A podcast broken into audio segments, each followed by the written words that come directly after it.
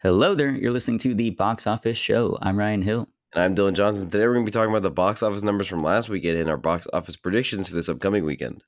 We're also going to be doing a cinema showdown, and this time we'll be arguing what is the worst live action Disney remake.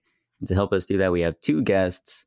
We have Brandon Seibert and Caleb Jones joining the show for the first time. Thank you guys for coming on.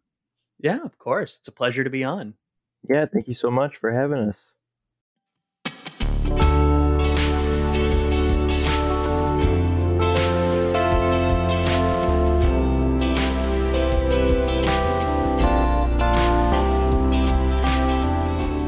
Right, let's jump into the news where it is official. HBO Max is now Max. How could they have done it? They How also cool. they changed the user interface a little bit. They also changed the color from purple to blue. Are you shitting me? I'm not. That's what If they I pull did. up if I pull up Max right now, it'll look like that. yeah, it's blue. Ah, damn it. It is atrocious. What The user interface thing, though, that's what really ticks me off too. The hubs, they changed where that is. They changed them to brands, which is just so disgusting. Talk about Hubs uh, was so much better. uh, that's what I'm saying. Talk about in-game capitalism. That's a little Yeah, foreshadowing for later on. Um, so the the hubs, yeah, are now brands, which is disgusting to look at and think about and see. But then also just the minor changes they make for no reason to the way the shows are, the outlook of the shows. Like when you click on them, instead of it being, you know, how it was, um, like four or five across, and then they would start Yeah. going down in like Yeah, columns. yeah, yeah, yeah. They don't do that anymore. It's just one single row, and then you have to scroll through that row to get to wherever you need to get to. Oh, so it's it's like Netflix but horizontal. Yes, That's and atrocious. disgusting because I loved just being able to see like in one glimpse One screen, yeah. of all the different episodes and everything like that. It was better when it was a grid. exactly, yeah, it was the Yeah. grid approach, and that was so much better. Is now. it still like the season is a horizontal? Yes, That seems like too much horizontal yeah, right. So for what is already a horizontal screen. I know that's what I'm saying. But so imagine if it's a 22 episode season, something like that, and you're trying to scroll all the way to the 22nd one. Now you have to click your analog stick or have to hold it down for however long to get to the end of it. Whereas in the grid, you just, just four tap down. clicks, you're right Yeah. there. So you could- it's it's like working along, along a keyboard, like you're just going across a grid. Exactly. That So sucks. that's, that's disgusting. It also makes it more difficult if you click on the episode, like the thumbnail. Yeah. It now takes you straight into that episode instead of taking you to that next screen where you could look at the details, Oh, restart what? it. Yeah. You have to go to a different thing and click, to click episode them and like look at the director and the writer. exactly. Now you have to do a whole nother thing to click that. Why, Max? Why? It's so stupid. I hate it. Big dumb. That sucks. it's like impressive how again they make the worst possible choices ever um and very fitting that succession is ending this upcoming week the series finale is happening I'm so we'll excited. of course do an episode How on far that are you in, Ryan? next week i'm on season four we will do You're on season four. all about that yes sir you see, you finished season three without me.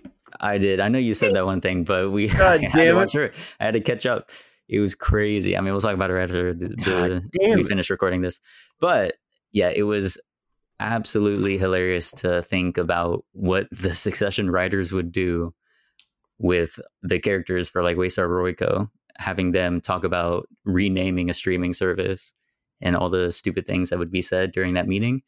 Um, because it seems like the Warner Brothers Discovery board meeting just took all those stupid things and decided to implement it. The Yeah. name change, we've gone over how atrocious and stupid that is. But then same thing with just every change they made to the UI. It is so stupid and pointless. It makes no sense. It's awful. We will also, or at least I will, be saying HBO Max until eternity. We do not Yeah. recognize Max as the name change. That's so stupid. Oh, Not my, friend streaming Max. service. My friend Max. Like, come on. We're not going to talk, talk about Max. It's going to be HBO Max on this It's show. Max. So Long live HBO. that's what I'm saying. It will But reign yes. over all. Uh, Also we can also talk about the trucked you over trying to get to that next one. But yeah, the Cannes Film Festival. Let's talk a little bit about some of the films that have been screening there. Killers of the Flower Moon, Asteroid City, Indiana Jones 5, all these big ones that are coming out. Elemental, I think, is supposed to be like towards the end of the ceremony Mhm. um, of the festival. So all those are coming out. Some are getting rave reviews, like Killers of the Flower Moon. Love to see it. Absolutely. Indiana Jones 5, Oh, a little bit more mixed. Oh yeah. Not not great for Indiana Jones fans to hear about that. Keeping my hopes up. I'm still I'm still hopeful. Yeah, we'll see. I mean, it is like the critics that go to Cannes, so may not Yeah. be reflective of the whole critic population, but then also, again, the audience may um, be endeared to it in a way the critics might not. So we'll have to see how it Like turns uh, out. Temple of Doom. yeah, It might be like a Temple of Doom. exactly. You know, I like Temple of Doom. But anyway, Killers of the Flower Moon is apparently getting rave reviews. I'm very excited. I keep getting more and more excited. Trailer comes out, looks great. Critics love it. People love it. I mean, God, three and a half hours long. I mean, God, it's gonna be so fucking good. It's gonna be so fucking good. It will be. That'll be fantastic. And then Asteroid City is also getting a lot of love. So shout out to you and all the other Wes Anderson fans out there. Thank God. As uh, always. Now to talk about some indies and smaller films to look out for coming out of the Cannes Film Festival. Zone of Interest is a film centered around the Holocaust of like the family of the head of Auschwitz who lives right outside the camp. Um, so that seems to be a very heavy emotional film, but getting extremely rave reviews. Monster is another film that's been getting a lot of praise. It's a film about a mother who sees her young son behaving strangely and she feels there's something wrong. She discovers that a teacher is responsible, so she storms into school to figure out what's going on. And as the story unfolds, the truth gradually emerges about what's wrong with the Oof. son. So, compelling little premise there. Scary. some sort of mystery thriller going on. Possibly it turned into horror. I still don't know quite yet. So that might be scary. But yeah, it's a Japanese film. So another one to look out for. Club Zero is one I've heard that's getting much more polarized responses. Uh, but it's about the this like camp basically where the instructor is trying to get all these um, young women to overcome eating disorders or something like that or she's basically trying to get them all to just stop eating period um, in order to stop with like eating issues so you can imagine how that has like a social commentary angle and whatnot so that seems pretty interesting and again the fact that it has very polarized responses i think compels me the anatomy of a fall is a film a trial film about Ooh. a wife whose husband fell off a cliff, or so we think. Was he pushed? Did something else happen? That's what the trial is trying to get to the bottom of. So apparently, that's a very well written courtroom drama. The interesting twist is that the son is the only witness, and so he's polarized by by what to do. He has a moral dilemma. Ooh, is that you looked up the anatomy of a fall thing? It looks awesome. It looks so. I mean, I Mhm. love courtroom stuff. It's obviously a reference to Anatomy of a Murder, and I just, I, I'm excited for it. I love courtroom things. I love it. Nice. Me too. So Yeah. that'll be something to be on my radar. And then May, December, which is a film starring Natalie Portman and Julianne Moore. Premise 20 years after their notorious tabloid romance Scriptination, a married couple with a large age gap disparity buckles under the pressure when an actress arrives to do research for a film about their past. So, pretty compelling stuff there. Obviously, going to be digging into the uh, age gap discourse that's been very prominent in Mhm. recent times. Um, but Natalie Portman, Julianne Moore coming in here, possibly giving some awards level performances. We'll have to see. So that's another one that I'm very intrigued by. Yeah, Sandra Hüller is in two of these movies. She's in Anatomy of a Fall and Zone of Interest. Wow, Good, good, for her. for She's having a hell of a time at Cannes. Goddamn. Absolutely. Yeah, but all of these sound very interesting. I'm I'm particularly interested in Zone of Interest, Monster, and Anatomy of a Fall. What about you? I'm interested in, I think, Zone of Interest, Anatomy of Fall in May, December. Again, Monster, I still need to fully understand if that's a little bit leaning into horror too much. I don't know. I It mean, sounds you like it's got me, that mysterious I- premise, but I love Eastern Asian cinema. You know me. I just you sure do. yeah. So, So you can anything, see anything Japanese, first. Korean, Vietnamese. I mean, I'll watch it. I, I just love those movies. Yeah, so you can see that first, and then let me know how that goes. But then also again, Club Zero, I'm interested just because it it's very compelling, and so I'm like, Yeah. what is driving people apart on their opinions on that?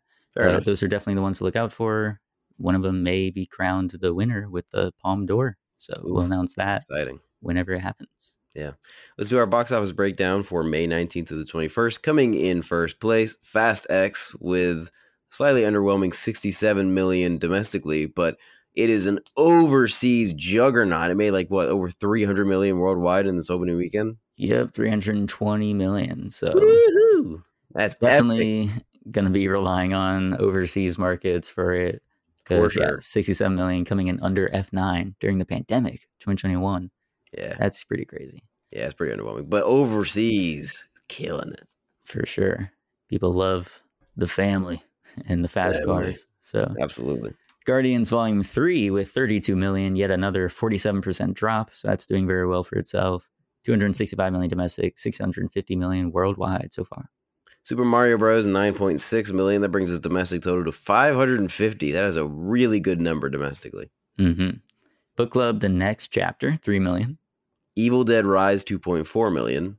John Wick Chapter 4 is still hanging around, getting over 1 million week to week with Are 1.3 you- million. Are you there, God? It's me, Margaret. 1.3 million. Hypnotic, 815,000. Love Again 410,000. And rounding out the top 10 with a very low 405,000. It is Dungeons and Dragons Honor Among Thieves. It was able to hold on for yet another week in the top 10. Yay. So now for our box office predictions for May 26th to 28th, which is also Memorial Day weekend, we have The Little Mermaid, which of course, that is why we're doing the Cinema Showdown on live action Disney remakes. The newest one is hitting the multiplex. Can you see this one getting over 100 million? It seems like that's where things are headed for the three day. For So- the three day, yeah. Yeah, for the four day, it certainly will. But for the three day, yeah, I think it, it'll probably get over 115 million. That's what I'll say. It seems like the buzz is ramping up for it. Yeah, I agree. All right, then let's now jump to our cinema showdown. Bum, bum, bum.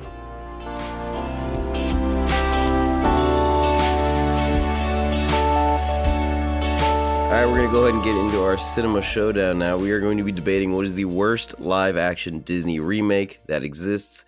I will be the judge as I have seen none of them, but I have seen all of the original films that they're based on. So there is a, very easy way to appeal to my senses about what I think will be the worst out of all of these movies. The way we're going to do this, going through our timeline, everyone's going to have one minute opening statements. After everybody has their turn, we're going to do a 25 minute moderated debate with a possible 10 minute extension, depending on whether or not we can get our thoughts wrapped up in that 25 minutes. Then I will take 10 minutes to ask questions to specific members in the competition, and they will have the opportunity to answer my questions. And then each person will have a two minute closing statement to sort of wrap up their ideas and give their final thoughts and try and convince me one last time to vote for their movies, and then I will make my decision. So spoilers are going to be permissible. If you haven't seen these movies and you don't want to be spoiled, go watch the movies first, then come back. I do not care if I get spoiled because I do not care about these movies. now, let's reveal who's going to be doing what movie. I do not know what the what the uh, movies are. I do not know what you guys picked. I don't know what you're voting for. This is the first time that I'm hearing this. So Caleb, you go first. What are you going to be arguing for? I'm going to be arguing for uh, the 2019 Dumbo remake by Tim Burton. Perfect. And Brandon? I am arguing that the 2022 Pinocchio is the worst Disney live action remake. I hear that's a good choice. Ryan? And you? Should come as no surprise. It's no surprise. I know what it's going to be. Can I guess? you know it, yeah. Is it The Lion King? Absolutely. I knew it The would be. 2019 Lion King remake is the worst. And that's what I'll I be arguing. would be. I knew you'd be arguing for The Lion King. It's his favorite movie. Yes. Yeah. Yeah, that tracks. I'm always also none of these movies are good by any means. Oh no, dear Nope. listener. For sure. For sure. Now, I'm going to go ahead and be taking notes throughout this whole thing, so I'm going to mute myself for the most part. We're going to start with the opening statements, which are each going to be one minute. Caleb, you get to go first. Are you ready? I'm ready. All right, you go. Okay, so this Dumbo remake fails in about three areas, uh, which I'll probably elaborate on later. But number one, it opens in World War One with uh, the main character of the movie losing his arm and one of his friends in the World War One battlefront before eventually going to run a rinky-dink circus where he uh, finds Dumbo. Um, it also doesn't have Timothy Q. Mouse, one of the best characters from the original. And I think probably the worst uh, aspect of this movie is that the entire original movie takes place within the first 10 minutes of this film. Almost the entire original story is told in the first 10 minutes, and they just skim through it so that they can get to the main characters that uh, were created for this. Um, so they kind of turned the original Dumbo story, this coming of age, you know, young animal story, to a family drama featuring Dumbo. I think that's the most uh, the most egregious thing this movie could have done. All right, thank you, Caleb. Now we're going to move on to Brandon to give his opening statements on Pinocchio. Whenever you're ready. All right, so the 1940 original Pinocchio, I think, is one of the most succinct and uh, to the point kind of morality tales about uh, coming of age and the excess and overindulgence that one can find in life and and how how to follow your conscience with uh, empathy. However, the remake uh, seems to completely misunderstand this and almost on every level uh, just completely strips away Pinocchio's agency, doesn't really understand these themes at all, and instead is more focused on creating a spectacle, an often ugly visual mess of a spectacle. Uh, yeah. perfect, perfect. Now, Ryan, you get to do your opening statements for The Lion King. All right, and I'm going now. So we're talking about worst remake. I'm looking at it not just as the worst film on its own, like as a film in and of itself, but as the worst in its relationship to the original. And I feel like the 2019 Lion King is so disrespectful to the original because more than anything else, it fails to justify its own existence beyond just being a cash grab.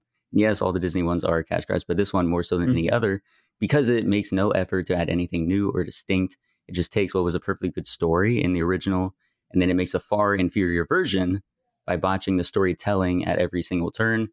The main selling point of this new one is the CGI technology of making the photorealistic animals but that one gets old very fast. And two, it's actively detrimental to the film and to the story itself because it destroys the emotion that the characters are capable of conveying and it strips away all the fun and vibrant style of the cartoon animation style. So it's a soulless, pale imitation of the original film that only serves to remind you that you're not watching the original. So it's the worst remake. Mm. Very, very to the point, Ryan. Very, very good work. Now we're going to go ahead and move on to our 25 minute moderated debate with the possible 10 minute extension. I'll let you know if we're going to do that 10 minute extension. You guys can talk about whatever you want, and I will simply sit here and listen silently. So, whenever you guys are ready, start getting into it. I would also like to point out, just as another thing, so it is funny that we're arguing the worst live action remake because it could be argued that The Lion King is not a live action remake since it's just entirely digitally animated. But I would say, yeah. once again, that's another like con to this film is that it doesn't even make the most of being live action. At least in the mm. Pinocchio film and in the Dumbo film, there are real life human actors that are there. And so yeah. it's at least distinct from the original animation because you have human beings that are performing and embodying characters. The live action Lion King doesn't have that. There's no humans at all. So it's just these animals. So once again, it begs the question of why does this exist? There's nothing new going on there. There's nothing unique about it being live action other than just the CGI technology thing, which again, we've seen CGI animals in so many other places. What is the point of building an entire film around that? There's nothing. There's no creative reason, artistic reason mm-hmm. that is driving it. It's just a soulless cash grab and it should not exist. So that's another yeah. point I wanted to make clear. At least your guys' films, there's human beings that you can watch. There's also likable actors in your films that you can watch. In the Pinocchio yeah. one, Tom Hanks, Geppetto in Dumbo, you got Michael Keaton, you got Danny DeVito. Like, Which, come on, you got Colin Farrell. Add, come on. Yeah, which might I add, I was shocked. I didn't know about the casting going into this. I And didn't saw either. Danny DeVito and Michael Keaton on the same screen, and it wasn't a Batman remake. I know I was wild. shocked. It also doesn't help that uh the Dumbo live action remake, much like The Lion King, does so much of the original movie but less. I think that's the biggest issue with these live action remakes. But especially with Dumbo, one of the biggest things about Dumbo for me as a kid was you have this giant larger than life circus. Like, you know, you have these giant tents, you have these larger than life props, you have all these colors and popping. Tim Burton really takes the life out of it somehow which usually Tim Burton's great with making things feel uncanny. He's great with making things feel, you know, unique. Like I actually was a fan of his Alice in Wonderland movie, um, just in how it looked visually. The Dumbo movie, the circus looks rinky dink. It looks terrible, rundown. And I understand that's all to feed into his main character being like defeated and to draw a parallel between Dumbo and his own kids. Um, in and of and himself even since he's, you know, injured as well. Like there's a lot of weird thematic stuff going on, but most of all the set dressing. It was all gray and monotone esque. Like Dumbo, every time he was on stage, he felt like the biggest thing in the circus, which the whole point of the original was that he was the smallest thing in the circus. He was an underdog. And this one, Dumbo actually has a lot of power over the story that undercuts the the message of the original that he was this kidnapped kid separated from his mom who wanted to go back. Well, see, the the big thing for me is that while I don't think those movies are successful in what they're trying to do, I do think that each respective filmmaker is really trying a different angle, you know, especially with Lion hmm, King, the whole Absolutely not. realism. It's Absolutely terribly not. done. To that later, but not quite. Continue your But- thought. but they're really trying something. With Pinocchio, it's literally just a retread with, you know, 20, 30 or so minutes tacked on. It's just extending certain sequences like the No Strings on Me or like the Pleasure Island and making them worse. So for me, it's like just completely bankrupt. And you can tell because Disney knew it was going to fail. They just threw it on Disney Plus, didn't even try to get it into the theaters. Uh, it just it just literally takes everything how it was and makes it worse. Everything in the remake is misses the point completely. Instead of Pinocchio having his own agency and choosing to kind of uh, uh, commit debauchery at Pleasure Island and give in to all these things, the movie just makes that sequence longer, but gives it less punch and makes him like just basically a victim throughout the story, not making Yeah. any choices. So I agree. A common theme with these live action remakes is Disney toning down all the bad parts. Like, Yeah. the whole point of the original Pinocchio is that Pinocchio went to Pleasure Island Right. and he engaged in these illicit activities, and that's what turned him into a donkey. Like, you know, he made choices that affected the story. Same thing with the Lion King. The Lion King pulls its punches so much, and so does Dumbo. Like, it's a general. I haven't seen the new Little Mermaid. I was going to pick that, but I hadn't seen it yet, so I didn't want to put all my eggs in that basket. But yeah, that's a very common theme with these live action remakes is just pulling out that soul of the original. That's very true. But I'd like to point out, at least Pinocchio, you have Robert Zemeckis as the director, right? I mean, Forrest Gump, Back to the Future, Castaway Contact, great films. Tim Burton as well. I mean, you even pointed out the Keaton, DeVito, you know, bringing back together that Batman team. So these are visionary directors that have very interesting films in their catalog. They have clear, distinct styles. And I have not seen Dumbo or Pinocchio. I honestly, I was like, I'll do some research on them, but I'm not going to watch those films for this. But what I know, at least just from seeing the trailers and what I can imagine from these directors taking the helm, is that they do have their style included in these films. Like it may not be entirely successful. I don't doubt that, you know, does fail in Mhm. many ways. And it's certainly not their peak work, but you can see the imprint of Zemeckis. You can see the imprint of Burton Yeah. in The Lion King. There is no directorial vision whatsoever.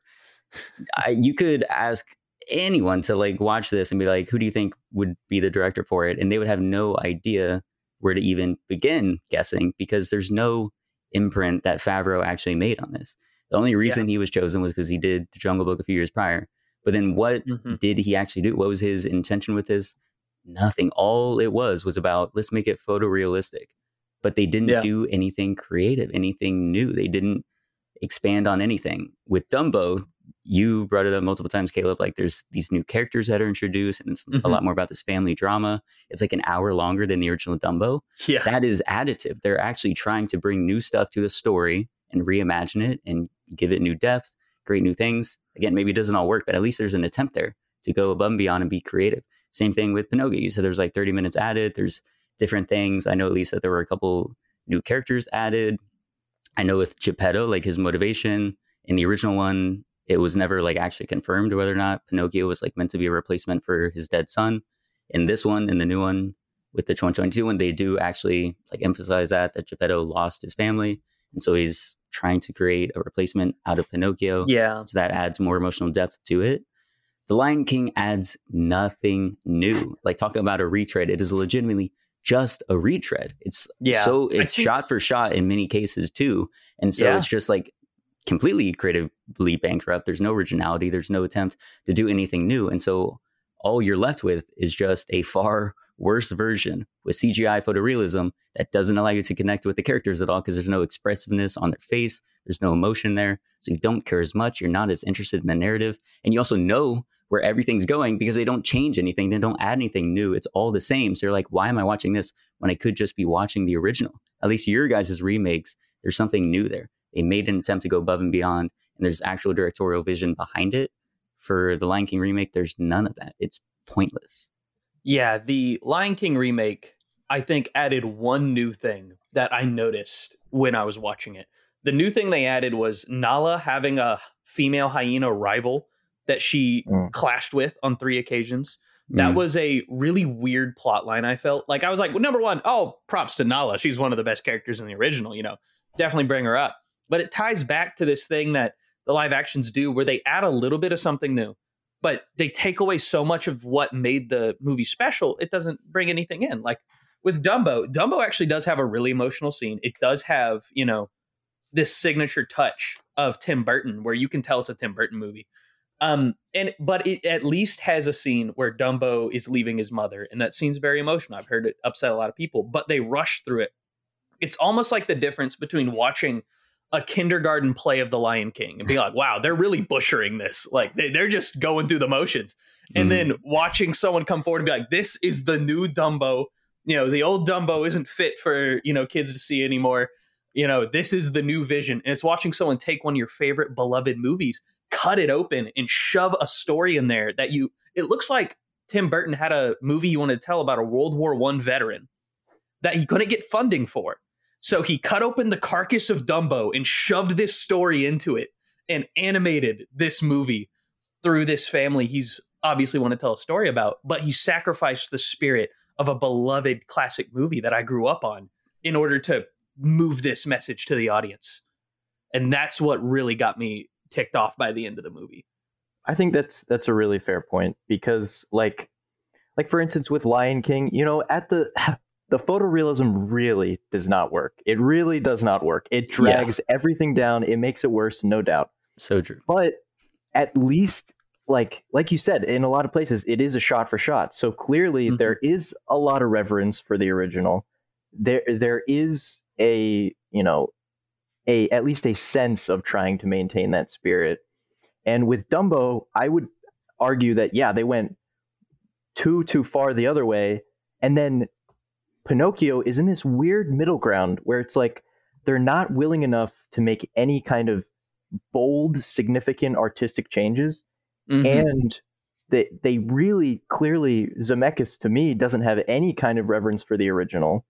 Yeah. I would like to point out too, I think this is just a great encapsulation of just the state of these Disney remakes and just just end game capitalism like uh, it's so so gross. There's about a 30 second scene uh, in of just geppetto's clocks.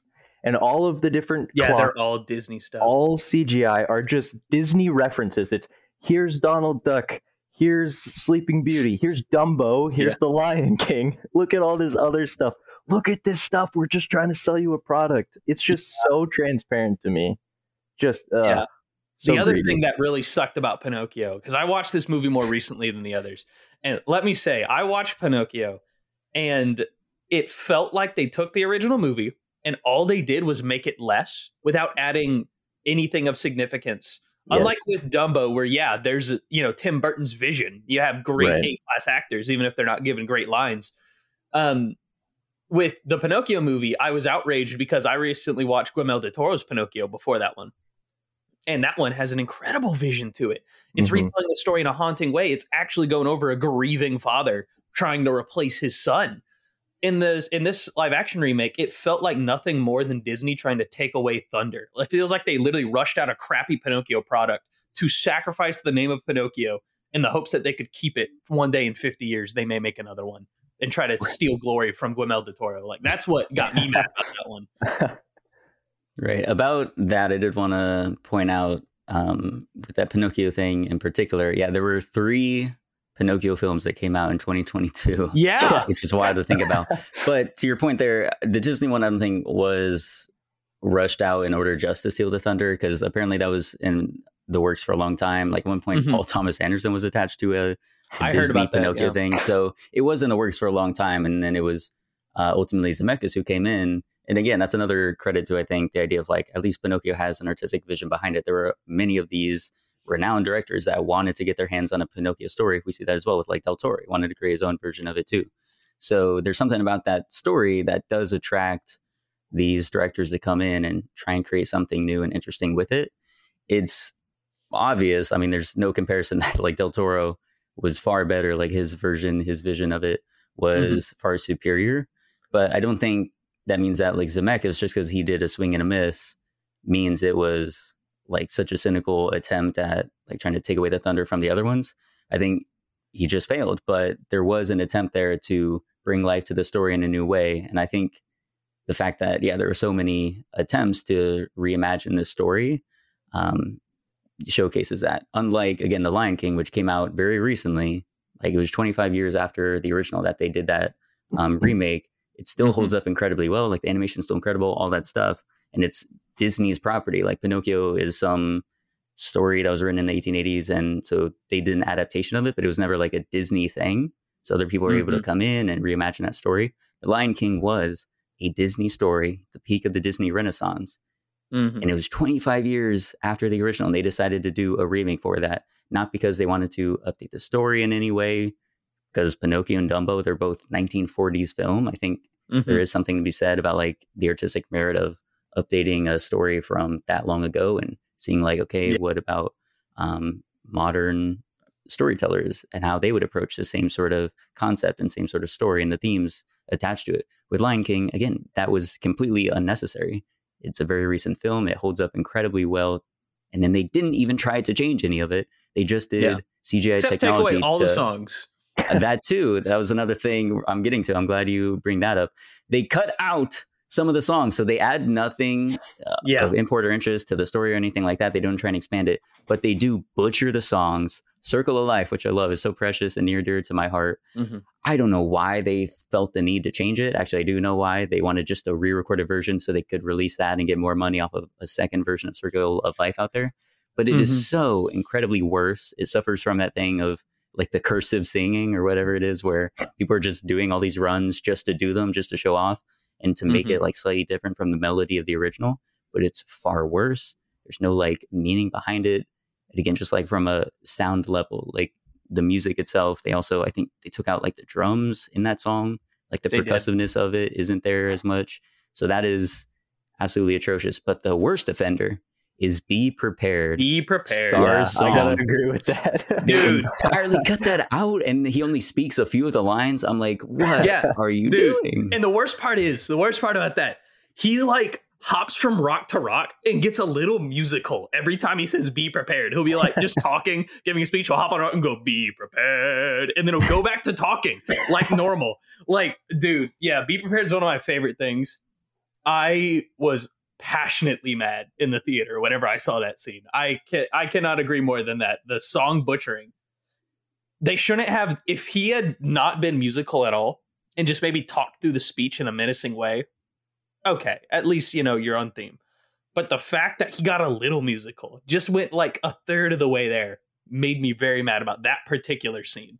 They mm-hmm. did like, Scar really dirty, I gotta say. Like he just, yeah. I think he's fine, but he just doesn't have that same passion that Jeremy Irons had in the original. Exactly. Yeah. He loses all of the like charisma and flamboyance that makes Yeah. Scar Mhm. like a villain that obviously is still a villain. He's like evil, but you're interested in him. Like you, you kind of like him because he has that charisma. With the Scar in the remake, there's no real reason to like him. He just comes off as like very obviously and plainly sinister. And then Mufasa Mhm. and Simba and everyone else are just like going along with it, I guess, even though again, he's like very clearly planning evil things to go down. So Yeah. that part of it just doesn't work. And then it's the same for the rest of the voice acting for the remake. Like Beyonce's in there. She's not good at forgot she all. She cannot act as Nala. Donald Glover as well. He was like asleep at the wheel for this, which is so sad. But again, he was like very muted and there was no like passion behind anything he was saying. People like John Yeah. Oliver and Rogen and Bill Eichner, they're good, but they're literally just doing themselves. Like they're not embodying Yeah, the I characters. They're just like- doing their Billy on the like street stick. John Oliver's just doing his like last week tonight thing. It's like these aren't the characters; they're just the actors themselves just speaking. And then again, it's like through the beak of a bird or through a warthog, and it's it's so jarring to see. Again, these voices are very recognizable, and they're just doing their own Mhm. shtick, their own personality, but then it's coming through these weird photorealistic animals, and it's like it just Yeah. doesn't work. All the deliveries are bad, and also Yeah. it must be said, it is kind of sad to say, but even with James Earl Jones, who they brought out, wheeled him in, 90 years old or something, to do the voice again. And it's very clear that like he's worse in the deliveries because he's so much older. And I don't know what kind of direction they were giving him, if they're just letting him do whatever, but it doesn't have the same passion, the same weight behind it. The power in his voice just isn't there. And I'm also pretty sure Yeah. they like took some lines from the 94 version and snuck them in to the 2019 version which Yeah, is once again another showcase of like you already had it perfect and you know you had it perfect and here you are trying to do just this soulless retread of it and you still can't even help yourselves to go back and steal from the original. So again it's just it's such disrespect to know you have perfection on your hands but then you're wanting to mangle it bring it back in a new way but entirely doing a disservice to it every step of the way um, and Yeah, making an inferior I- version it's just gross it's disgusting Yeah, how could they do that to lion king It's gross, especially with the Lion King. But one thing the Lion King at least does have is it has the characters from the original film in it. Dumbo, egregiously. Dumbo never had lines in the original, really, but he had other animals that spoke on his behalf and spoke to him. Not a single one, not a single character from the beloved original series is in this movie, especially the mouse, which Timothy was my favorite character in the original because he was like, he felt like this scrappy, like street kid who was just sticking up for this, you know, th- this orphan. And, you know, they cut that from the movie. He's not in it at all. And like, you lose so much. Like, that's the whole movie right there is Dumbo and Timothy almost from the original. You don't have him, not even a crappy, you know, oh, let's grab a random pop singer and have him voice this, you know, quirky mouse and, you know, hop around Dumbo and say pop culture references. You don't even have that. You know, on one hand, I'm glad because that would be even worse, I feel, if they had a crappy version of Timothy Mouse. But the fact that he's not in it at all just goes to show that this isn't really a Dumbo movie. It's a movie featuring Dumbo, but he's it's not about him. In fact, if you remove Dumbo from the story, in uh you would lose some major set pieces, but the story itself wouldn't be all that affected. Like he doesn't have that much of an impact on this family um as the movie wants you to believe. Like they the movie tries to frame it like, "Oh my gosh, this Dumbo changed this family's life." But if you actually watch through it, you're like, "Wow, this family, this mom this stepmom's decision to love her kids, you know, this she they make it seem like it was because of Dumbo or because Dumbo planned it from the way they shot it like um but that's not it at all if you removed him from the story um save for the final scene where he saves the family like it wouldn't change anything about the story like that's what makes it even worse it's like watching Dumbo from a different angle by a different director but they're still saying it's about Dumbo but Dumbo's re- Dumbo and none of its characters are in it Actually, how does the the film start in Dumbo? What's the opening? World War 1 the World War One. And then how does Yeah. What's the the ending for the 2019 Dumbo? Uh Dumbo and his mom going to back to Africa There you go. So at least it does finish off with Dumbo and his story. Again, I haven't seen it, so I can't speak too much to it. But what it sounds like is again they took the story in new directions. They added things Yeah. to it. Like there's entirely new characters that are created. There's a family, and again, I don't know what exactly it is, but it seems like there's a connection between Dumbo and that family. And in some Yeah. way, they both like support each other and help each other out. Yeah, so the Dumbo is is like an emotional direction. rock for them, and then the family helps Dumbo escape. And so at least that through line. Again, well, like they don't let help him escape. They end up releasing him. They were his. They were his captors and slavers. Oh, He's the ones responsible for ripping him out of his mother's arms. Uh, Wow, how dark. Which makes that connection even But weirder. They had a, an emotional journey, right? And they decided, oh, Dumbo's important and he's just like us and he should be free. And then they Yeah. decide to release them. Okay, so at least there's Pretty a much. character arc there, right? They go through change and it's positive. Yeah, I agree. There is some change, and again, it has an original vision. Like you were saying, The Lion King and Pinocchio have no original vision.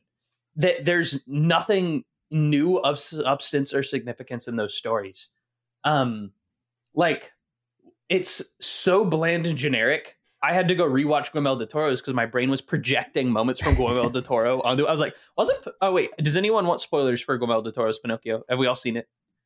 I have not seen. I have not, but go ahead if you I also, want. I, yeah, I'm for it. sorry, I can't spoil. Whatever you got to do. Some- oh, okay. Something happens to Pinocchio in Italy related to World War II, Mm. where I could not believe my eyes, and I genuinely thought that happened in the live action because of how generic it was. I watched them so closely. I was like, wait, was Pinocchio politically assassinated? In Oh my god. like like was he the victim of a political assassination? Like it was so generic. My brain was trying to put interesting things from the other pinocchio movies on there.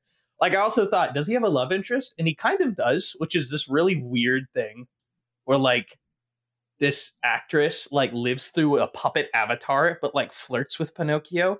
And like you know kind of coaxes him into life that's like i'm not misremembering that am i brandon No, you're not. Like that's just that's just another example of just like just such bizarre choices that just make it this worse. grown woman flirting Yes. with Pinocchio through a puppet avatar. Yes, and like Yeah. there's always been this kind of darkness behind Pinocchio and kind of creepiness, but not in that way. Not not a predatory uh older woman, you know, tr- uh, trying to prey on Pinocchio type of way. Just Yeah, that kind of- was really weird. that was really weird. Um, Yeah. I can't speak to that. I have no idea what that is going on in there. I was gonna say one of my points was like, oh yeah, they added a new character in there, like kind of a love Yeah. interest. I did not know none of this about it. It was like yeah, an adult that's woman. that's where that's from. Also, uh, you know, to reiterate more about the Pinocchio live action, the Pleasure Island they replaced the cigarettes and beer with root beer. Yes, exactly. They made it it- completely takes Kids- the weight away.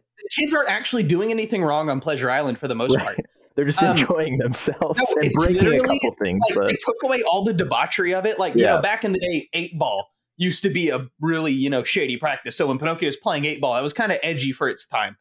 Uh, when he's drinking beer as a kid, that's edgy for its time. In this new live action remake, you know, he's he's doing he's going through the motions, but none of it's edgy. He's drinking root beer because it's sugary, I suppose, and they're smashing clocks. Like they're literally making. They're not like breaking into houses and stealing clocks. They're literally like, hey, here's a clock, smash it. They're like, oh, cool, this is fun, like a rage house. Like there's nothing inherently wrong with what the kids are doing. But Pinocchio is outraged by it immediately. yes, That's the thing. he doesn't he's engage. Horrified. He's yeah. immediately outraged and rejects the island. Yes. And then it's revealed it's run by demons, shadow demons, and they're the ones who turn the kids into into donkeys. it, it, ta- it completely takes away Pinocchio's agency, which is what the original Yeah. is all about. It's about him making his own decisions and experiencing the consequences, growing up, discovering that your actions have consequences, and Mhm. despite what you might want, hedonistically choosing to do the right thing. Yeah. and in this, Yeah. he's just yeah, he's like, oh, oh, what's going on? Things are happening to me. I'm not having any influence on the plot. Oh, yeah. yeah, Yeah. that was that was ridiculous. Also, he has superpowers. I, I feel like that's worth noting. He can run so fast he can run across the surface of water and propel boats. Maybe Um, pulls they- a dash. Yeah, they Out don't The explain Incredibles. this either. Like he just does it. I think. Like Right. And his nose growing is basically Oh. depicted as a superpower. It's to just Yeah. help him get out of the cage that he's locked in. Whereas once. in the Yeah. original, you know, it's it's a product of his lying. It's there's a visual representation of of lying. It's not here's a convenient superpower to get out of a cage, and no, then exactly. yeah, Yeah, about Like- that um that thing there. Again, you're bringing up some of those alterations that they made and again, it seems like many of them don't actually work, but at least they were trying to take things from a different angle. The whole thing of like not having the kids actually smoking or drinking beer. I mean, I think that's cuz if it's Yeah. a live action thing, I think it's more different to like imply that kids are actually drinking. It's also like a PG Disney movie, so they're not going to go as hardcore as like Yeah. what a, a Del Toro Pinocchio one is, where they're apparently assassinating Pinocchio or trying to. That's crazy. But um, the other thing is that idea of like him using the nose um, kind of to his favor rather than it just being like, oh, a sign of him lying and being bad. I do think that's a compelling, again, like inverse of what you would expect and change to the original story. It's also one that apparently the Del Toro Pinocchio does in a similar fashion of like him using the nose um, getting longer when he lies to his advantage. And then similarly, they try something new with the ending. They make it slightly more ambiguous of, you know, him being a good boy, right? But we don't necessarily see the transformation into a quote unquote real boy because they're trying to Oh, send the right, message of like, thing. well, do you need to be a quote unquote real boy if you've already like shown yourself to be like a good boy and you're not lying and you're honest and truthful and all this stuff? Yeah. So it's like you don't need that transformation. You already accomplished it just from your character being um, morally upstanding, which again is the thing they sort of do in the Del Toro Pinocchio. So I think it's notable Yeah. that they do try and make creative changes here to make things new and interesting and separate from the original. Not all of them work. Some of them do seem to have similarities with Del Toro's Pinocchio, which was much um, better received on the whole. But it's like, okay, the fact that there are parallels between some of the ways they try to interpret Pinocchio's story in a new way, I think speaks to the fact that it's not just them doing a boring, soulless retread. They were trying to spice things up. It just didn't work all the time. With Lion King, just to go back to that for another thing and harp on the photorealistic CGI, which it seems we're all in unanimous agreement is absolutely atrocious. Again, the whole thing of eliminating the character's ability to emote, meaning we can't connect with them on a deeper emotional level. And so we're just not invested in their struggle or interested in their arc or engaged in the narrative overall.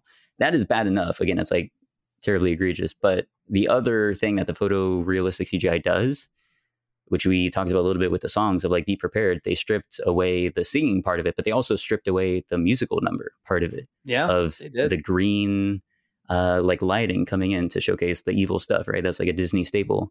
The neon green lighting for evil villains, the Mm-hmm. Nazi marching that the hyenas do, like all Yeah. that That creative, base. stylistic stuff that makes it so engaging and interesting and fun um, and visually pleasing. All of that stuff is stripped away from all the musical numbers and just all the like more straightforward um, narrative beats in the film itself. Like with the the stampede, that is a great showcase of just how awful the photorealism is and how it prevents you from actually being able to connect with the characters because in no way when you see the like stampede starting and uh, Simba looks up at it, he in the remake he doesn't look scared at all. Like it just looks like a normal real lion just looking at something, and you can't tell Yeah. that there's fear or there's a sense of danger like washing over him. Whereas in the original, you can immediately see that right because it has the exact Yeah. expressiveness of a human, how that would happen,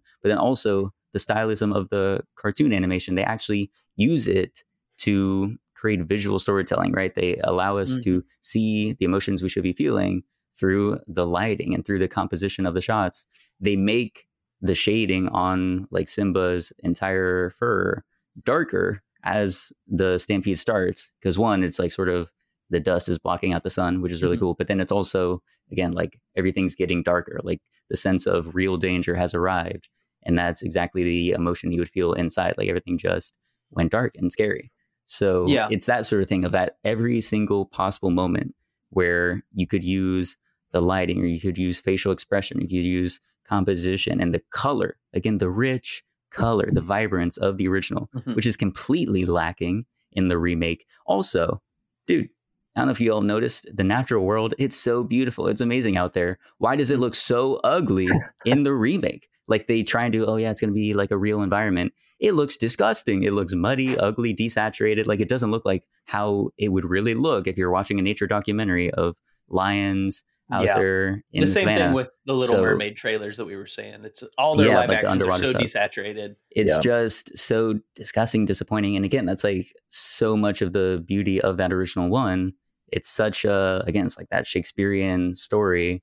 Um, it should be so grand scale, and everything cinematically should be servicing that, including like the colors and the stylism that you have in there. But in the remake, none of that is actually in service of the story. Again, they just wanted to have the glorified tech demo of, ooh, can we do a nature documentary and have people watch it? And again, it's Yeah. not even as good as a real nature documentary. It looks uglier than that. And then it doesn't even allow you to connect with the story. And again, that's what this is supposed to be. It's a film, and yet all the artistry is sucked out of it, leaving behind a hollow, pale imitation of the original. So there is nothing new to latch onto, nothing worthwhile to get invested in in the remake. All it is is just a reminder that you're not watching the original, and then that makes you terribly sad. So Yeah.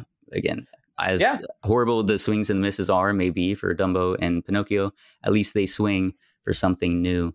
With the Lion King, sadly, they don't, and it's just it's shocking and disappointing, and you hate to see it. Yeah, it's but I think the real kicker for this is with Disney live action remakes, I think we have to decide what is more terrible. Is it something that was a nothing movie, a movie that did nothing but be a pale imitation of something else, or a movie that took something in such a far different direction unsuccessfully that it became unrecognizable and its original themes were lost or butchered entirely? or it's to the point where the stories now tell an exact opposite of what the originals told. So we have mm-hmm. to we have to you know decide which one's worse. Right. I would say I don't think Dumbo stretches so far as where it's unrecognizable or that it uh, contradicts whatever the themes of the original are. And I would say that it is better if you're doing a remake. Again, the the hope is that there's some sort of artistic or creative pool that is making the the writers or directors, whoever's getting attached to the project, that they want to come in and reimagine the story and either update it in a new way because it's a story that was very old, 80 years old, or Mhm. because they just want to put a fresh spin on it and try something new with that story or with those themes or with those characters and put them in a new environment and see how that is. Um, I think that is infinitely better than just very blatantly and obviously stating that you can't make a better story because you don't try and change anything from it and you know it's perfect the way it is, but then you still use that same story to support again what is basically just a tech demo of CGI technology and that is like mm-hmm. the one main selling point and it's just lifeless and there's nothing else to it. I think that is far more egregious and disrespectful to the original than saying, "Hey, there's something interesting about this story and these characters and the way they told it 80 years ago may not be how we might tell it now. Let's see what we can do. Let's see what new directions we can take it in. And again, with Del Toro, you see there's a successful way to bring Pinocchio to life. With the Dumbo thing, again, you said they didn't succeed, but at least you said there was an original vision there. You could see Tim Burton's imprint on it. They tried, they brought in new characters, they had a new family drama. They attempted to make something new. It just didn't work out, but it's still a valiant effort. They didn't make an effort with the Lion King remake. That's what's so patently Mm. obvious and so disgusting about it. It is simply just the retread and it has no point, it has no merit. That's why it is the worst remake, in my opinion. Okay. And well, I, think, we're out of time. Oh, we have one minute, so you can throw out Okay. your like last minute debate thoughts. And then yeah, I we'll go was to just Q going and to A. say, Pinocchio, I think, is in the dead center of both of those kind of arguments, which which I think makes that the worst because there's not enough there to make it completely kind of in a new direction, kind of revolutionary with where do we take it, and there's not enough there from the original to really shine through and let you enjoy it in that way because it recontextualizes everything from the original in a worse way, in a you know just a weirder, more bizarre, less effective way. So it's just kind of in this terrible limbo state where it's not even like okay, you can kind of just just see Lion the original Lion King through it, or I can enjoy this com- kind of completely new interpretation of Dumbo. It's just like the you just don't want it to be on. You just want to turn it off. You don't. It's just in this horrible middle ground. Yeah. All right, Dylan, take us into the next round. That was wonderful to listen to. What an exciting 35 minutes. Uh, but I'm glad to be back. I do have a ton of questions. I took two pages worth of notes. Just really Okay. filled, this, filled this thing up. I am very excited to talk about your arguments with my my final statements. But let's do the questions first. Uh, my first question is for uh, Brandon. Yes. You, I was just confused about one thing. You said that he uses his nose to uh, get out of situations, but then in the original, he was using it as a visual representation of him lying. In the new one, does he still lie to grow his nose? Like he still has to lie? Yeah, so he still has to lie, but the big thing about the original is that, you know, it's it's a it's a representation of those consequences in that, you know, like you're becoming less of a real Mhm. boy, which is the Yeah. whole thing, the whole premise. Um when you compromise your your integrity and and in the new one nobody even jiminy cricket's like yeah whatever you know i guess we got to do it to get out of this situation it's okay you know his representation of his conscience Mhm. and it's basically just kind of brushed off as you know if you if you kind of need to lie it's okay we got to just use this as a convenience so it's just Okay. really the way that they use it Okay. My next question is going to be for Caleb. Mhm. Which do you think is worse, The Lion King or Pinocchio? Of the two Mm. movies that you didn't talk of, or of the, of the two movies that weren't yours, which one do you think is worse? Yeah. Um, it's a toughie because it kind of comes down again to what's worse, a pale imitation or, you know, an egregious retreading of the Mhm. original story. Personally, I would say Pinocchio because I'm a very story driven uh, viewer. And whenever I saw Pinocchio, I was like, this movie has no theme. It goes, it takes all the messages of the original and walks straight against them. Like, Okay. it's like, so, So you know, you're not agreeing, you're agreeing Pinocchio? mm-hmm. Got it. Uh, Ryan, this one's for you. Have you seen Jon Favreau's Jungle Book? I have not. Okay. That ends my line of questioning for you. That ends the line of questioning. Okay. I'm going to go back to Brandon real quick. What is Yeah. the CGI quality in Pinocchio? Because I've heard a lot from uh, Ryan about his CGI quality, but I haven't heard much about the Pinocchio one. I've only seen a few stills of it. What would you argue the quality is like? Oh, it's it's horrible. It, It's really uncanny, A- and in yeah, completely kind of just just purely like, uh, just ugly. Not even you know they went for a specific style and it went wrong. It's it's clear that it has the lowest budget of the three. It shows. Jiminy Cricket looks like a kind of a shriveled cabbage. So you know, Hmm. Okay, so I have a, a, another question to ask you. Who plays the the woman that inhabits the body of the doll that seduces Pinocchio? Who plays that character? the actress. Yeah, Oh, I'm God, just I gotta- curious. For research purposes. I just need God, to I don't know. remember. I don't remember. 'Cause I gotta want- look I want- I'll, I'll look it up real quick. I want to know which actress read the script and was pitched that storyline and said, "Yes, I'll play that character." Yeah, I don't. That's if- I if just wanna- I need to know yes. which All right, famous I'm, I'm actress. looking it up. I don't think she was famous. She was a fairly new face to me. Oh, okay. Then in that case, in that case, I'll leave it alone because if it's not someone famous, you got to do what you got to do He to said, get a "I'll job. take what I can get." Yeah. Zoe Kravitz. Oh God, was- Uh, Oh, I didn't realize that. no, it's not. It, it would be Uh, funny though. that would be hilarious. Oh, oh, never mind. Okay, I thought you were being serious. no. Um, I can I can move on to my next question. So. I want to go one by one and have you guys say one good thing about each movie, something that you you like about that. each movie. mhm. So great question. Ryan, let's start with you. Uh, so I haven't seen their movie, so I don't know. But you're saying No, no, about your own, movie, about What's a good own. thing we would say Just about our own only movie? about your own. So yeah, about the Lion King. Uh, I would say they did slightly extend the part where um, Timon and Pumbaa are singing "The Lion Sleeps Tonight." I thought that was pretty fun. The way they had a bunch of other animals start joining in as they were Mhm. doing it, and then the animals were making sounds that like added on to the rhythm of the Mhm. "Lion Sleeps Tonight." That that Yeah. was a good uh, a thing that they did. Okay. Uh, Brandon, you. I think Tom Hanks looks like he's really having fun. You know, despite the material, but uh, you know he he really goes for it, and I appreciate that. Okay, and Caleb. Okay. Um it's kind of hard. I think there are actually a few redeeming qualities in the movie. I'd say the number one is uh they really don't shy away from darkness within the film. There's a Okay. lot of things where if you're an adult you watch it and you're like, "Whoa, are they really insinuating that they're about to do this to another human being, and then you're like, oh, they really are. So I think that's an interesting quality. All right. And now I do a follow up question with what you said, Brandon, about Tom Yeah. Hanks. Is he good in the movie? Is Tom Hanks actually good? There's 'Cause a reason Tom I Hanks. focused on his enjoyment of it. I don't think he's very good at all. I think he's so I think he's doing a little too much. I mean, he's just such a likable guy in real Mhm. life that, you know, you can't help but just enjoy it on that level. But no, I don't think he's doing very good. I think he does too much. Whereas the original Geppetto is, you know, he's quirky, but he's not like Mhm. bumbling and oh, like Tom Hanks is in the remake. I think it's too much. Okay.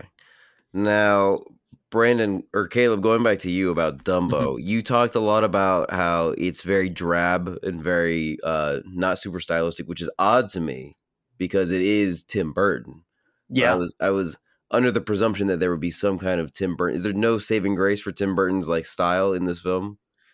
There is some. His style is present through the film, but oddly, in what popped out to me was that for some reason, for the, all the circus stuff, it's all grayer and mono, more monotone Mhm. than Tim Burton's usually working with. Not a lot of bright colors. Mm. That is very disappointing. Ryan, I just want a clarification. You've never seen Dumbo or Pinocchio?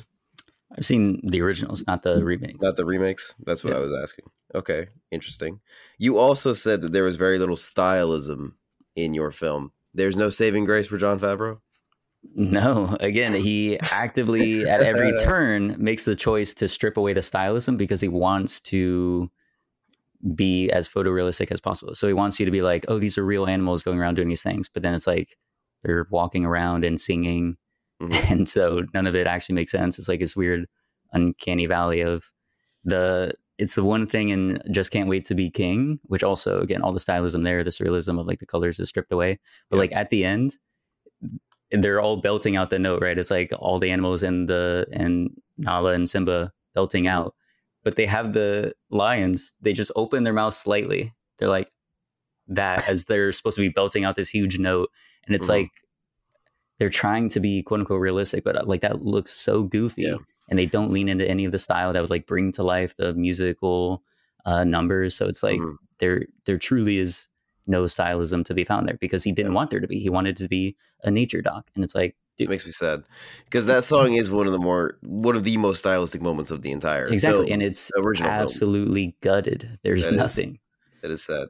I'm gonna hop back to Caleb real quick. You said that Dumbo has too much power in the film, which Mm-hmm. undercuts the the idea that he is like supposed to be powerless and, and a slave. Can you elaborate on that a bit more? Is he just like the centerpiece of the circus? He is. He's the whole reason the circus is successful. Mhm. Um, he's the reason the family starts to get back together. He's the reason they get out of debt. Mhm. Um, he's, you know, it's exactly that. Rather than being a poor orphan, he's almost this supernatural creature that's a gift to the family, Mhm. clashing with the fact that they are the ones who kidnapped him. But Tim Burton doesn't shy away from the darkness of the film. Like I know you Yeah. talked about a character losing an arm in World War One in the very Mhm. beginning of the movie, but in what way does Dumbo's storyline still maintain some of the those darker qualities from the original? He doesn't shy away from the tearing away of Dumbo from his mother. I Mhm. think um, that scene is actually pretty powerful. Okay. Um, the only issue is it's a bit undercut whenever they kind of have their reunion and they kind of brush over the details of how that happened. And now I want to hop back to Brandon real quick before I Yeah. run out of time. On the other side of the spectrum, you said Pinocchio has no power, almost virtually no agency. That things are just happening to him, particularly in the uh, what was it, the Pleasure Island sequence where he's Yes. drinking root beer and then he gets turned into it. So he, just clarify that story beat for me. He gets turned into a donkey by ghosts. Was that what you Right. said? The- they said they were demons or something. the demons, yeah, that Yeah. it, it just again it's it's the whole it it takes away the the it's like it adds just even more layers to remove pinocchio from his actions creating consequences and it, that that's just the the really the big thing is that yeah every moment that they have thematically um to really drive home the Mhm. the same points as the the original it's just it's undercut it's Mm. it's just adding just adding more and taking away so much emotional impact. Okay. So I did want to hop on one thing you said. You used a phrase I liked, "endgame capitalism," in reference to to this Pinocchio remake. So, Yes. any and you referenced specifically the thirty second scene of clocks with Disney references to it. Are there any other examples of this movie sacrificing story for uh, Disney capitalism? Like any other? Because obviously these are all cash grabs, but I Yeah. imagine it's hard to do that in The Lion King and Dumbo, where in The Lion King it's in the middle of Africa, and then Dumbo you're in World War One, uh, sort of It was crazy. They circus. snuck in. Timon was actually holding a Disney Fast Pass, and That's Joel It was amazing. Oh. So so yeah, could you elaborate on that, Brandon? Just more examples of the end game capitalism that it's, it's showing off. I mean, there's I don't think there's anything at least that I peeped out that was that it's as obvious as that, but Mhm. it's it's more just like for instance we were talking about earlier just kind of, you know, casting relevant celebrities. And and I think that is is is really relevant to the Pinocchio remake and is that the casting doesn't feel like, oh, we cast these people because, you know, uh, Joseph Gordon-Levitt's going to be great as Jiminy Cricket. They're just like, oh, that's a name. We we'll get him in there. Just Mhm. just that kind of thinking that I think really underlines the Pinocchio remake. That it's just so like they just clearly did not care. I don't think Zemeckis cared at all. I don't see any kind of yeah. Yeah, I could see that. I could I would make the argument that for Lion King and Dumbo both, it feels like they did put a little more thought into casting than what you've talked about for Pinocchio, other than maybe Did you know, they? Tom Hanks. I would. I would say the Tom Hanks Zemeckis connection. Obviously, Tom Hanks, obviously. like that makes sense. That makes sense. Joseph Gordon-Levitt. I mean, I don't know what's going on there, but he's not like a name like Beyonce. They definitely threw Beyonce in there just because Yeah. she's huge and she'll get to sing a song for us, and that's why we have her in there. Joseph Gordon-Levitt, you don't know that man. Maybe loves Pinocchio and like audition Yeah. was like Zemeckis, put me in this thing. Like think that's what the I mentioned Fox more. He's not a was big enough name to do that. Oh, Keegan Michael Key, right? Was right, Keegan Michael yeah. Key, He was great in that. Uh, so I heard. I didn't see, but apparently he was one of the better parts. We are going to go ahead and move on to our closing statements. It's going to be two minutes each. We are going to go in reverse order from the opening statements. So I believe Ryan, you are first. All right. So are you timing me, or am I gonna time myself? I'm myself? timing you. Ready? Go. All right. So again, it comes down, I think, to the fundamental disagreement of what is worse out of a remake. Is it just going to be a soulless retread of what the original did while botching the storytelling at every possible turn to make it a far inferior version, or something where they take creative liberties and they try and take the story in new directions and they have some swings, but they turn out to be misses. Obviously, all the remakes here aren't good, but the one that made no attempt to try and be better or try and be new or try and be distinct or have any sort of vision attached to it from either the directors that obviously have clear styles from their past work um, or to try and put a new spin for a new generation of these 80 year old films. The only one that didn't do that is the Lion King remake. And once again, it's just they're taking what was a beautiful story that was brought to life by lovingly crafted, hand drawn 2D animation that had so much style and personality and color and vibrance to it they strip all of that away so they can have a glorified tech demo, a photorealistic CGI that eliminates the expressiveness of the characters, prevents us as the audience from being able to connect with them and engage in the narrative overall. And it also completely makes it devoid of any of the magic, right? It takes out all the style, again, all that personality, all the camp, all the fun, like any opportunity they had to be creative and to make something fun and engaging and enjoyable. They destroy it to be in service of the CGI photorealism, which ultimately is detrimental to the story itself because we're not able to connect with those characters. There's no stylism for the film that's left over. All the songs are gutted and ripped apart just so they could have another version of the single to release to make more money. Again, Be Prepared is gutted. Just Can't Wait to Be King. There's no style in that number. All the theatricality and creativity of the musical numbers are stripped apart. All the voice acting is atrocious because they don't care. They're not actually invested in it. All of it is just a soulless, creatively bankrupt retread of the original. And all it does is remind you that you're not watching the original. There's no reason to watch this remake instead of going back and revisit the masterpiece that is 1994, The Lion King. Hmm. Powerful stuff, Ryan. Powerful stuff. Now, Brandon, you get to go ahead and go next. All right. So something that I've kind of concluded throughout this discussion is that I really think that The Lion King and Dumbo we're trying to find new audiences, right, through major creative reinterpretation or you know the whole technical aspect of the Lion King. Whereas with the Pinocchio remake, it like I've said, it's just this limbo state.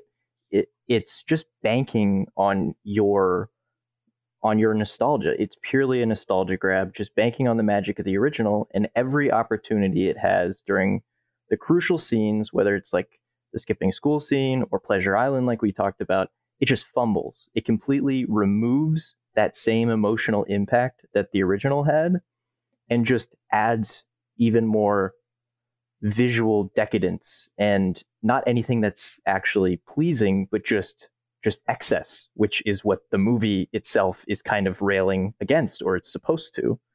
Um, so I just think it's kind of this horrible middle ground that really doesn't commit to either side. And clearly, Disney didn't believe in it, just threw it on Disney Plus, and it really shows. All right, thank you so much. All right, we're going to mm-hmm. move on to our final closing statement from Caleb. Go ahead. The Dumbo remake is a trap baited with honey. They promise you a new view on Dumbo, they promise you a Tim Burton movie, and what you get is none of it. You don't get a story about Dumbo, you don't get a true Tim Burton film. You get something that tries to be many things at once and yet fails egregiously at all of them. It's painful to watch someone who's a master at his work swing for the fences and not give any effort into the actual contact with the ball. Um, it's painful to watch. It gets you into the theaters with many, many promises of good things.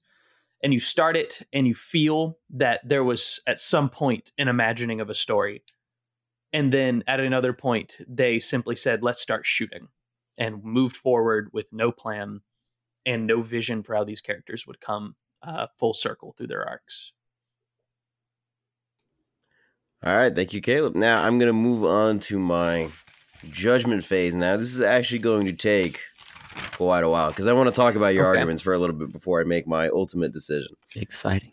First of all, I just want to say before you yeah. do that, great job, guys. Yeah, great job coming on for your first Cinema Showdown doing that. That was great. This, is, this awesome. has been exhilarating. I have very much enjoyed judging. I do not often get a chance to judge because I've seen at least a little bit of a lot of different various franchises, and so I'm very mm-hmm. glad that I finally, after two years of doing these cinema showdowns have an opportunity to judge, and I I am proud of myself for going all in, and I'm very yeah. excited to talk about your arguments. So let's start with Ryan with the Lion King. Indeed. Uh, I, I do enjoy that your very first bit was to talk about how it's not even live action; it's just straight CGI, which is just exactly. another form of animation. And. I wrote, uh, "He knows me" because I know you know that that's why. you do know me because you know that that's why I didn't go and see it originally was because my whole distaste for it was that it is not live action; it is just different animation. Mm-hmm. Uh, the next thing you said, the next thing you argued about was the fact that there's a lack of stylism because Jon Favreau is not a very stylistic director, and on top of that, he didn't uh, put in any effort to engage in any stylism. And uh, I repeated, he knows me because you know sure. I am, I'm the kind of guy who likes a very stylistic filmmaker who really swings for the fences, and you you definitely uh, piled on top of that for sure. Oh yes. Uh, I like that you repeated what uh, Brandon had said earlier about it being a retread because Brandon had referred to Pinocchio being a retread, and you piled on top of that by saying that your film was a true retread, and then argued that on top of your on top of your argument, and then you moved on to an argument about it being too recent. I thought that that was a bit of a weaker argument, but fortunately, you did not stay in that for much longer because Caleb transitioned into uh, the the music, which was a big part of your argument. There's no drums in Circle of Life. They cut out Be Prepared, and on top of that, the voice acting itself and the singing itself did not stand out. You said cursive singing. That's something I hate, and you know that.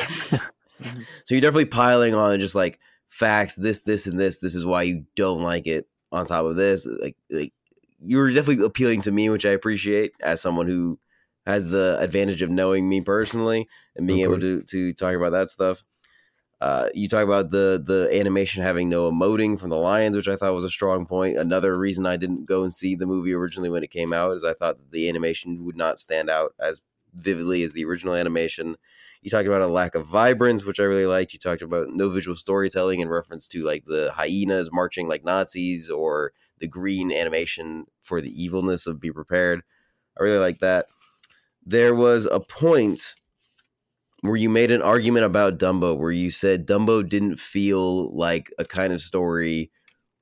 I'm trying to remember the argument because I didn't write it down specifically, but you made a point about Dumbo and about the story of Dumbo. I did. Yes, you did. Okay. And, and my my comment was he's never seen Dumbo though the remake. Well, right.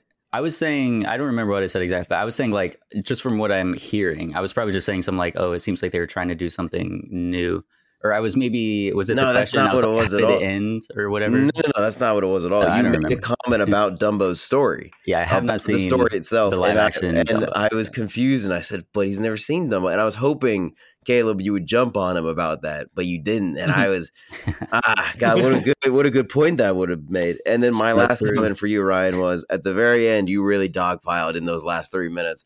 I, I know I sent out a three minutes left message in the chat, and you used up probably two and a half of those minutes to really finish out your argument. Yeah, you gotta clog the speaking floor. You know. For sure, for sure. Now we're going to move on to uh, Caleb with Dumbo. You started out talking about the the that Dumbo has too much power, which I thought was a good argument. If that's a movie about him being enslaved in the circus society, how, what is the point of him having too much power in the situation? Uh, at some point, someone mentioned that it was an hour longer than the original Dumbo, which sounds atrocious. Uh, Yeah. the, my biggest complaint with your arguments was that it did seem like from time to time you would help out with the arguments of the other movies. You would Yeah. make you would make comments about why Lion King was really bad, and you make comments about why Pinocchio was really bad, and you were actually helping them quite a bit. Like a lot of my notes on the other movies were points that you had made and not points that the other people had made. So, so yeah. To be that- fair, dear listener, I originally wanted to argue for Pinocchio. Ah, okay. So that that's why I asked the question: Which do you think was worse, Lion King or Pinocchio? Because at this point, I did want your very valuable opinion, and you did say Pinocchio, which uh, does affect my decision in, in one way or another. It does it does add points to Pinocchio. Uh, you did make a really good argument. You said that Lion King was more like a kindergarten production of Lion King, whereas you know you it's just a straight up remake, shot for shot, but it's done poorly. Mhm. And I thought that was a very good argument to, to make against the Lion King because at that point, because you said uh, that that it was a kindergarten play, and then Dumbo was a story shoved into a story. Like they Yes. shoved a World War One story into the carcass of Dumbo, and I thought Mhm. tho- that was a very good point to make. I like that a lot. Uh, then you started arguing for Pinocchio, and that didn't help. and, then you, went- and then you went back to arguing for Lion King right afterward.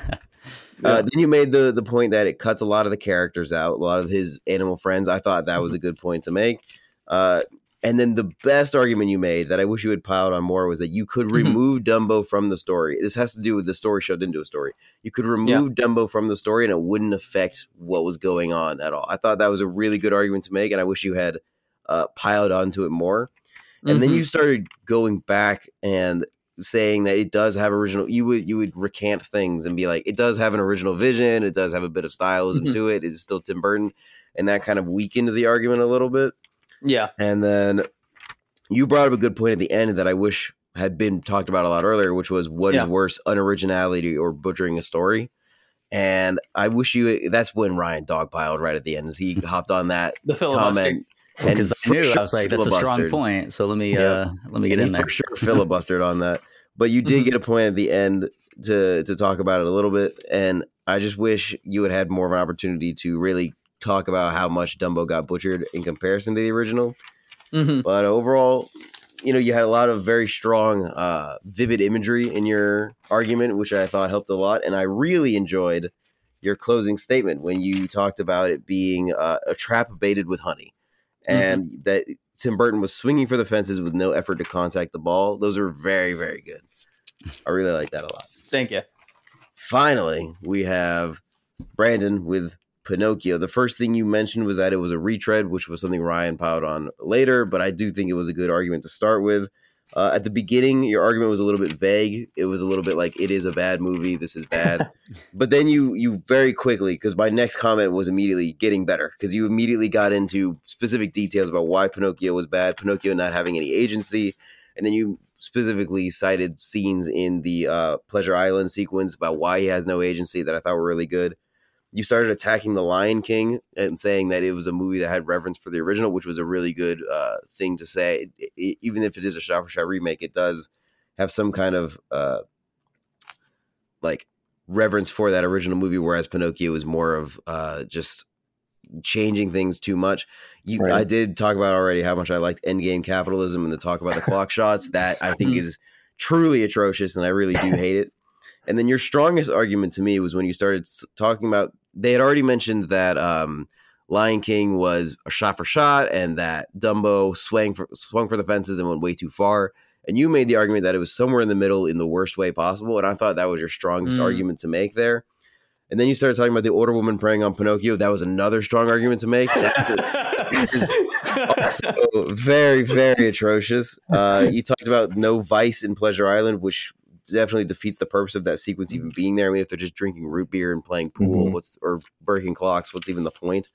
Mhm. Um, you hit on no consequences being a really strong argument for the movie when the original movie was all about adhering to consequences and accepting responsibility of consequences. Uh, and you argue you then you went back to talking about it being the center of the two, like being in this awkward limbo state between the two, and it, that it's not enough in a new direction, but still recontextualizes the story. I thought that was a very very strong argument. Mhm. And then in your uh, in your end statements, your closing statements, you talked about uh, how it removes the emotional impact of the original, but adds visual excess. I like that, like sort of like taking these puzzle pieces and taking one out and putting a worse one in to replace it. I thought that was a good way to to talk about it, and you said that it was a nostalgia grab, which is something that I think the other two also probably have a hand in for sure. But I think Pinocchio, from the way you argument argued it, was definitely the worst of the bunch in terms of just trying to get an older audience to rewatch Pinocchio. It it, it felt to me from the way you were arguing it that it didn't seem like the kind of movie that was trying to appeal to newer audiences or to younger audiences. That it was older people who liked Robert Zemeckis and Tom Hanks and liked the original Pinocchio story and wanted to Right. watch a new version, which Mm. sounds horrible to me. Like, what is the point of making a remake if you're not trying to appeal to a newer audience? Yes. So I think that was all very good arguments. In total, I think you all made very, very good arguments. I think you all worked really hard on this, and I think you I was definitely felt myself going back and forth between all the movies. I will so say though, uh, about 20 minutes, 30 minutes into the debate, I did decide that I was not going to vote for Dumbo. I Mhm. think the arguments were just too much scattered in terms of you started to argue for Pinocchio and for Lion King. And you're making good arguments, and then you started shouting out compliments for Dumbo. So it didn't feel like your heart was. I did make a note: can't vote for Dumbo. Just it felt like your Yeah. heart wasn't completely in it for Dumbo, but I feel like you did make a lot of good arguments, and I liked the visual way you made comments about the movie. It definitely stuck. You use a lot of visual language that stuck in my head for sure, which is a good way to argue more than the other two for sure. yeah. Uh, Ryan, you cer- certainly dogpiled a lot here with Lion King. You you knew what you were going to say and you said it, and you are a very good debater. I would argue. And uh, Caleb or Brandon, I wish you had had more uh, time to speak. I feel like you probably got dogged out a little bit by the other two guys, but when you did have the opportunity to talk, you made very concise and very strong arguments for Pinocchio being the worst. I'm going to make my decision okay. and I. I'm I'm pretty confident that this is the right one to go with. I think the worst live action Disney remake, based on what you guys have told me, based on the notes I've taken, and based on my own impressions, is Pinocchio. Let's go. Mm. All right.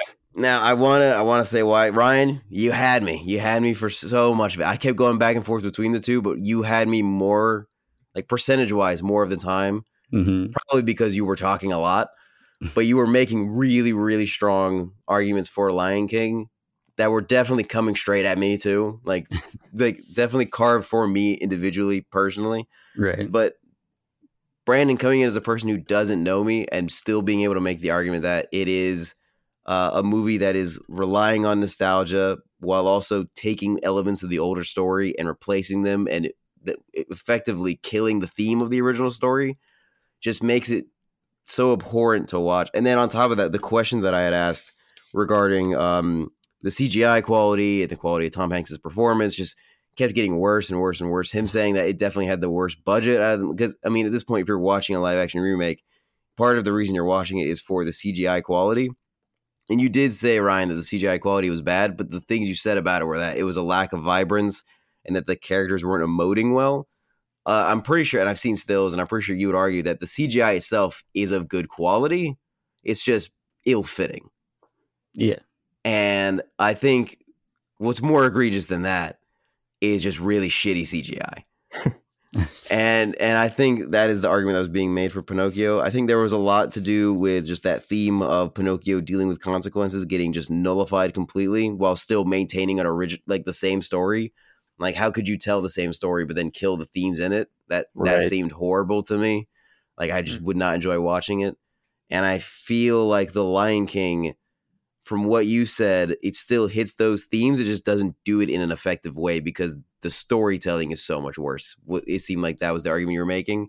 And so they were neck and neck, really, really neck and neck. But I think there was just nothing worse to me than watching the same story, but then killing those themes. It just seemed just egregious to me. So I, I have to go with Pinocchio. All right, I'll take it. Thank you. That makes sense. I think it was quite easy to tell my my heart was not fully in A little killing bit, yeah. Dumbo because at the end of the day, I think there are many. I take I try to take a good thing away from every movie I watch, Mhm. especially a Tim Burton movie. It's hard For not sure. to walk away from it feeling like you learned something. But yeah, it's uh it's still pretty bad. As with it feels the most terrible part of debating these is trying to build up the other ones to seem a little better than they, maybe they really are. right. Yeah, I gotta be honest. I mean, I I think The Lion King is just as bad as Pinocchio. Mm-hmm. If I'm being hundred percent honest with myself, like just in I'm sure it is. different yeah. ways. Yeah. I think that's something none of you guys did that I think would have been an interesting argument would be to try hyping up the other person's movies. Mhm. That I- I feel like you all were on the same page that they're all so horrible and there's no redeeming qualities. But if if one of you had started being like, no, the Lion King does this and this that I liked, or like Pinocchio has these moments, that would have been an interesting argument to make. It would have been it would have been impossible for Ryan to do that. He hadn't seen the movies. But 'Cause, yeah, I didn't see Yeah. those. I mean, I tried a little bit where I was like, "Oh, it sounds like they're doing something." They gave like an arc to the family. you did do that, and that I So I did like- enjoy that part. Yeah. Yeah. And that definitely that definitely was a, a, a hit on Dumbo for sure. Was talking about those like pointing out those story arcs that are being given to the characters. But then Caleb would be able to come back and be like, "Yeah, but they didn't actually do it well," you know, because he's seen the movie and he's he knows what he's talking about. He- yeah, so that's why I would. make that I always yeah. prefaced it of like, I haven't seen them, so you know, it does sound like they failed on these accounts. So I was like, at least they tried. I don't know, yeah. but I, It's yeah. also interesting because debate is a new format for me. Mhm. I'm usually used to uh, public speaking like through Toastmasters. So this was an interesting format because there were times where I was like, wait, does Ryan really think that? Yeah, You no, fooled me. I was like, there's there's no way he actually thinks that about Dumbo. True.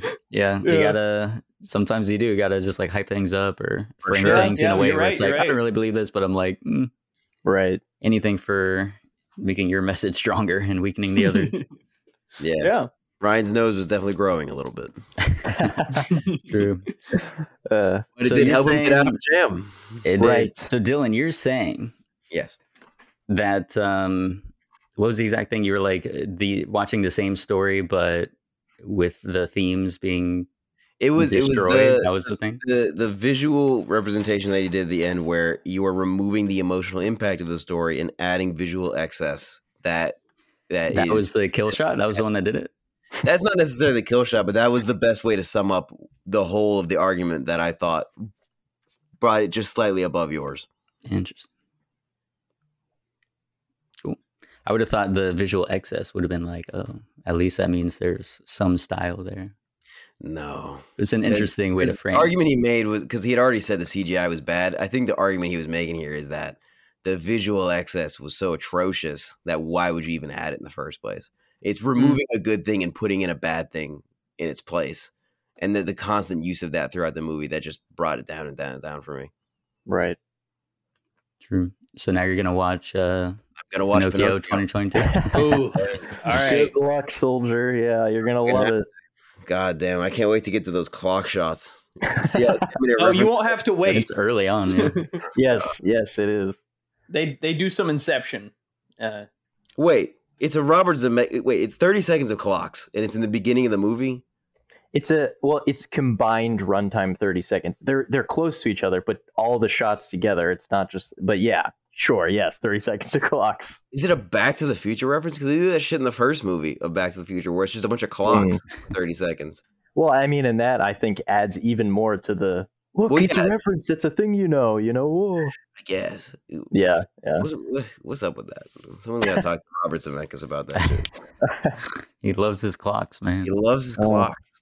For Yeah. real. All right. Any other final comments about the debate? You guys have fun? Yeah, that was pretty fun. Yeah, Absolutely. I, I had a blast judging. This has been absolutely thrilling. We need to find another one, Ryan, where I can judge. Yeah. I don't know what it was is- hard picking my because I was the last one to pick my my live action remake. Um, it was hard because I was looking through the whole catalog and I was like, "Dang, this is actually something I like about Aladdin." I actually kind of like the live action Aladdin. Yeah. Um, and th- there was something true for all of them. There was just some redeeming quality, but I Mhm. think the two that stood atop the pile were definitely Lion King and Pinocchio. Oh, yeah. Oh yeah. I, I have heard constant atrocious things about Lion King from Ryan, and so I'm not surprised that's what he. Ryan, were you the first to pick? Yeah. Well, I Okay, picked it just because I was like, I don't know if I'm gonna have time to watch any of the other live Fair action enough. ones. So I I, was like, let me just you're- Lion King. Your absolute abhorrence of it. And I mean, yes, I love the original and the remake. Just absolute travesty, Yeah. desecration of the original. Yeah, it was. I will say it was very, very close. It was very, very close. I kept going back and forth constantly throughout the argument. So I was like, "Well, Ryan's right. I do hate all of these several specific things about the Lion King," and then and then Brandon would say something about Pinocchio that I'm like, "God, that just sounds so garbage." Like the older woman preying on Pinocchio. That whole plot line. The, the reversal of the Pleasure Island sequence of them just drinking root beer Yeah. just, it just kept getting worse. It just felt more like like when I think about the Lion King, they're both cash grabs, yeah. But when I think about the Lion King remake, I think about how it is in essence like a shot for shot remake, but where they cut out some things that we liked. And it just feels more like I don't know, it feels like more like effort because you you did say it's a CGI like showcase. It felt like they had put some effort into it to just showcase good CGI but Pinocchio, there was just no redeeming quality of like they did it for this. It just felt like Robert Zemeckis was paid a lot of money and Tom Hanks was paid a lot of money, and they Oh, made yeah. this. That's like that's like what I heard from it. Like just not a Mhm. single good thing about it, and that just yeah. bummed me out.